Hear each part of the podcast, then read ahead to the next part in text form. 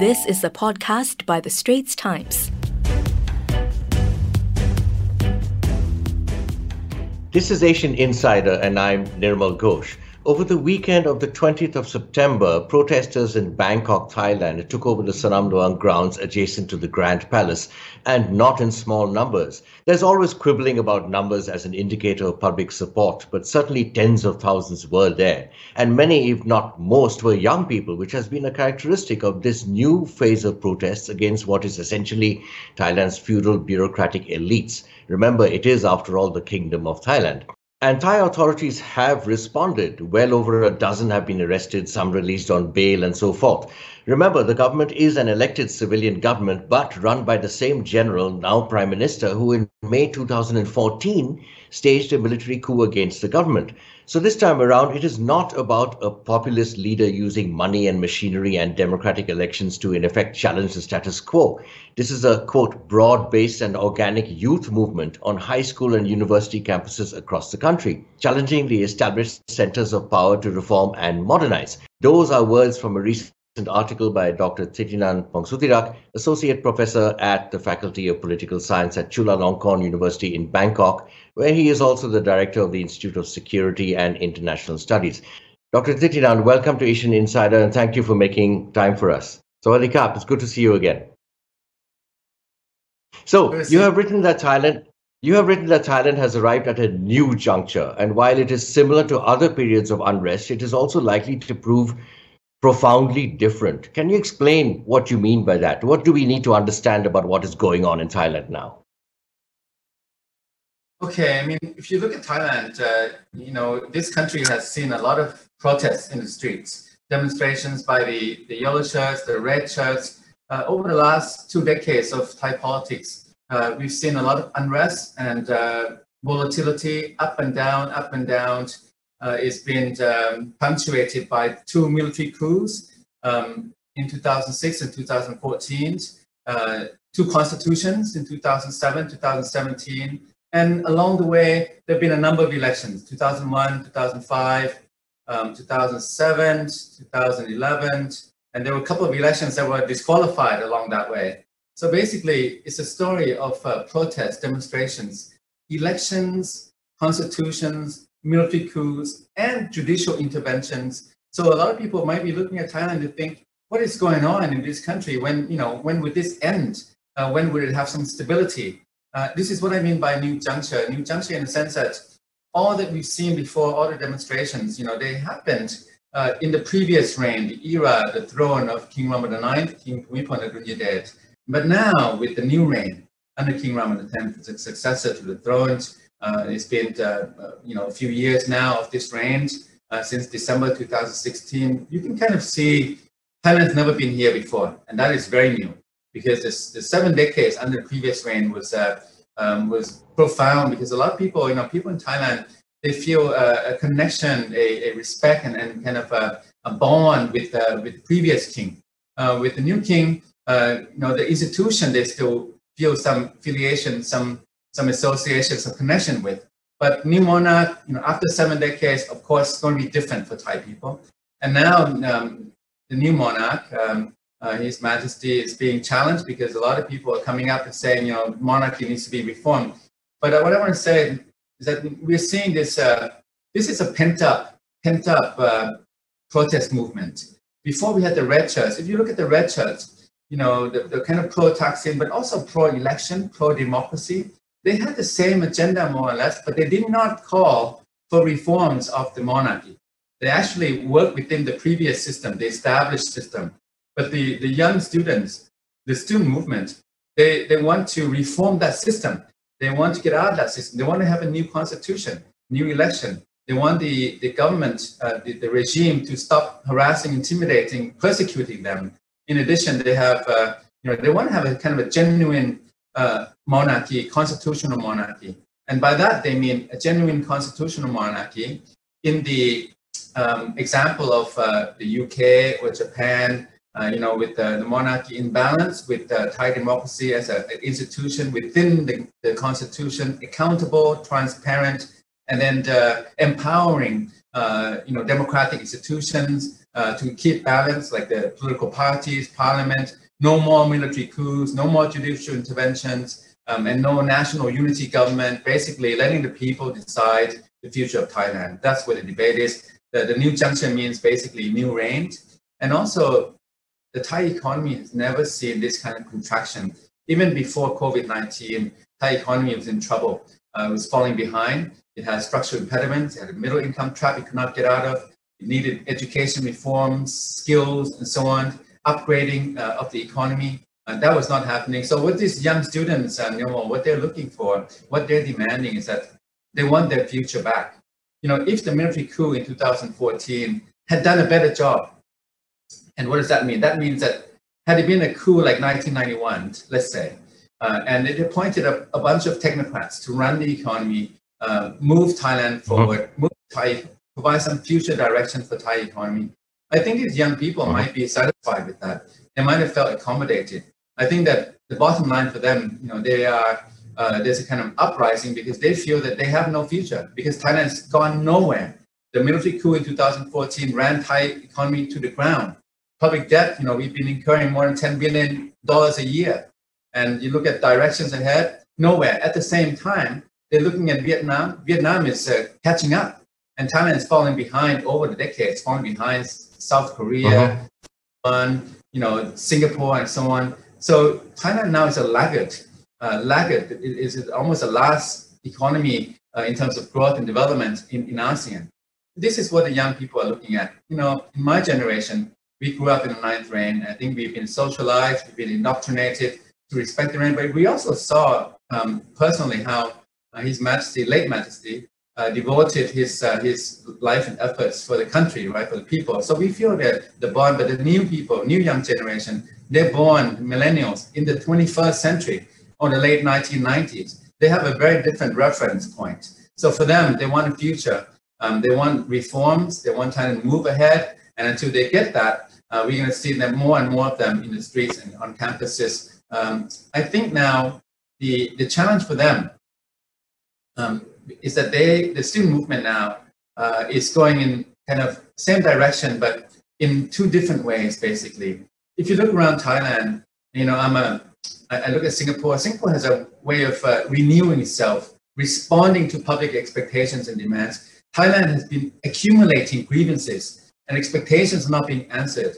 If you if you look at the country now, everywhere you look, you know, it's rotten. It needs to be reformed. Um, the bureaucracy, judiciary, the military, the military conscription is, is totally corrupt.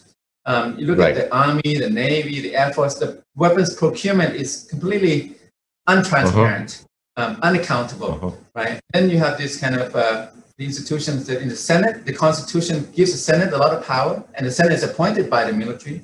So basically, it's a very rigged system. You look at education, um, you know, the education system uh, is back in the Cold War, really. It's changed at the margin because technology has advanced, but otherwise it's still very top-down, very rigid, very hierarchical. So Thailand has gone nowhere um, in that sense. And then you, all these reforms now, uh, one column of the student movement, they want to reform Thai institutions, broadly speaking, including the monarchy, but also including the military, the judiciary, the constitution, um, you know, the, the different uh, sections of the bureaucracy, you name it. Uh, but right. the other column that we saw over the last weekend, they, they basically want to kind of reform the monarchy first and foremost, and it seems like the only direction. So that's where the, the movement is now. Uh, do we want to reform all of Thailand, including monarchy, or just the monarchy first and foremost? So, one of the points you've made in your writing is that there should be reform, not revolution. And of course, there's always this worry that this will end in suppression and bloodshed, right? How responsive, how confident are you in the government of Prime Minister Prayut Chan-o-cha to handle this with the nuance and finesse that is required so that, you know, some compromise is reached in terms of this reform that is required? The government of uh, General Prayut uh, has not been violent so far. However, uh, they have conducted a kind of lawfare, uh, you know, uh, issuing a lot of uh, arrest warrants and summons and putting people on trials in court, in jail. that's a kind of a different kind of warfare.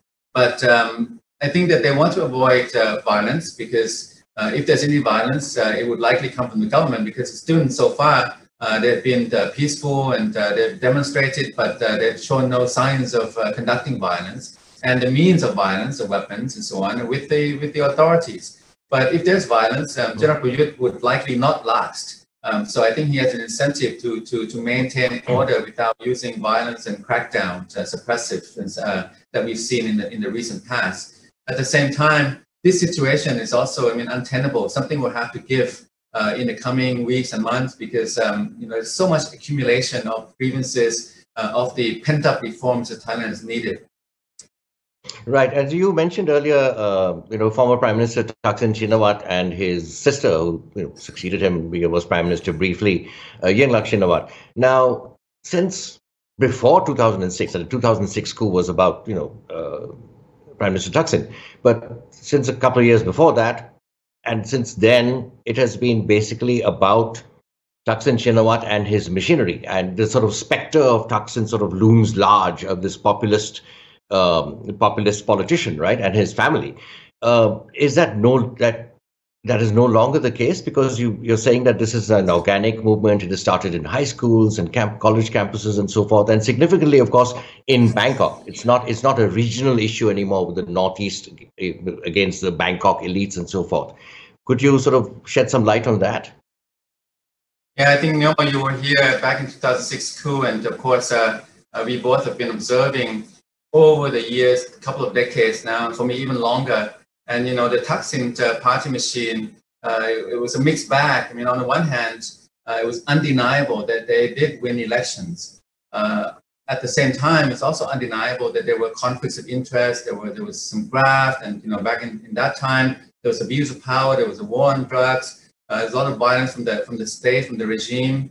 Um, and then you know, Thaksin sold his uh, vast conglomerates without paying a one baht of tax. Um, so there's a lot of uh, water under the bridge, um, but we have to also look at the Thailand in a broader sense. I mean, uh, people do have rights. People do have rights to, to be represented. And, um, you know, when you dissolve uh, their representative party, uh, they're not going to be happy. So that's why we saw a lot of shirts. I think, of course, in 2009, 2010, they were supported by the Thaksin party machine. They were aligned to the Thaksin party machine. And then, you know, eventually Yingluck got elected um, with uh, under the party banner. Um, and then there were the the PDRC, the, the yellowish, uh, the new yellows uh-huh. that protested against Yingluck and kind of uh, laid the way for the coup in May 2014. Since then, you know, over the last six years, the military government had a free hand. They could have remade and reshaped Thailand any way they wanted. They had absolute power, more or less, including Article 44. This is a uh, absolute decree. You can rule Thailand by decree without accountability. But they've made a big mess of it. The economy has gone nowhere. Politics is a big mess because they come up with a constitution that is really uneven and really designed to ensure that the military remains in power indefinitely, uh, including a 20-year strategy plan, right? Um, so why are people upset? I think now, you know, there's a uh, lingering. I mean, a lot of people like me, you, uh, we have some bad you know, latent aftertaste from the Thaksin era of abuses. But now I think, uh, you know, after all of that, and over the last six years of military government and a, a kind of a, a, controversial election in March 2019, I think we're at a different space now. Uh, you know, it's easy to um, to label, to dismiss these students because you know they cannot think for themselves. They're too young. They don't appreciate Thai history. They don't. They don't know how things work.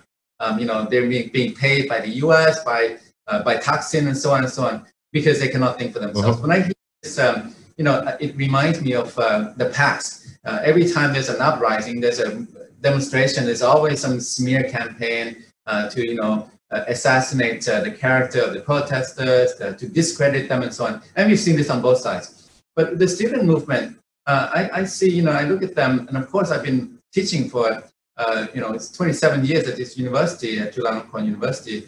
Um, and I look at the student generations. This one, and I'm, I'm having class shortly, they're very proactive. And it's like they, uh, you know, much more politically conscious to the level I've not seen before. So I think that these young people, um, they have uh, woken up to the fact that they've got no future. So when people talk about Thaksin, US, and you know, yeah, I mean, anything is possible. I don't, I have to see the evidence for that. But at the same time, you have to look at what they're saying. They're saying Thailand needs reforms. That's indisputable. Thailand has no future, has very dim future for themselves. That's indisputable. So I think that uh, we have to look at the merit of the case, look at what they're saying. Is it true or not? Um, before mm-hmm. we start looking at, well, they, can they think or who's paying them? Well, it, could it be possible that they actually have genuine grievances? And at this time, I, I do think that grievances are very genuine and authentic. Okay, Ajahn Thitinan, on that note, thank you very much for your time. I know it's a busy, very busy morning for you out there. Thanks a lot for coming on Asian Insider. Good to see you again. Thank you. Thank All you. the best. Now, there have been periodic, prolonged, and eventually violent, in some cases, confrontations between protesters and the military. Two military coups in recent years, two new constitutions. Remember, Thailand is a country in transition. One has to hope that Thailand will find a peaceful way out of this particular crisis. For Asian Insider, I'm Nirmal Ghosh.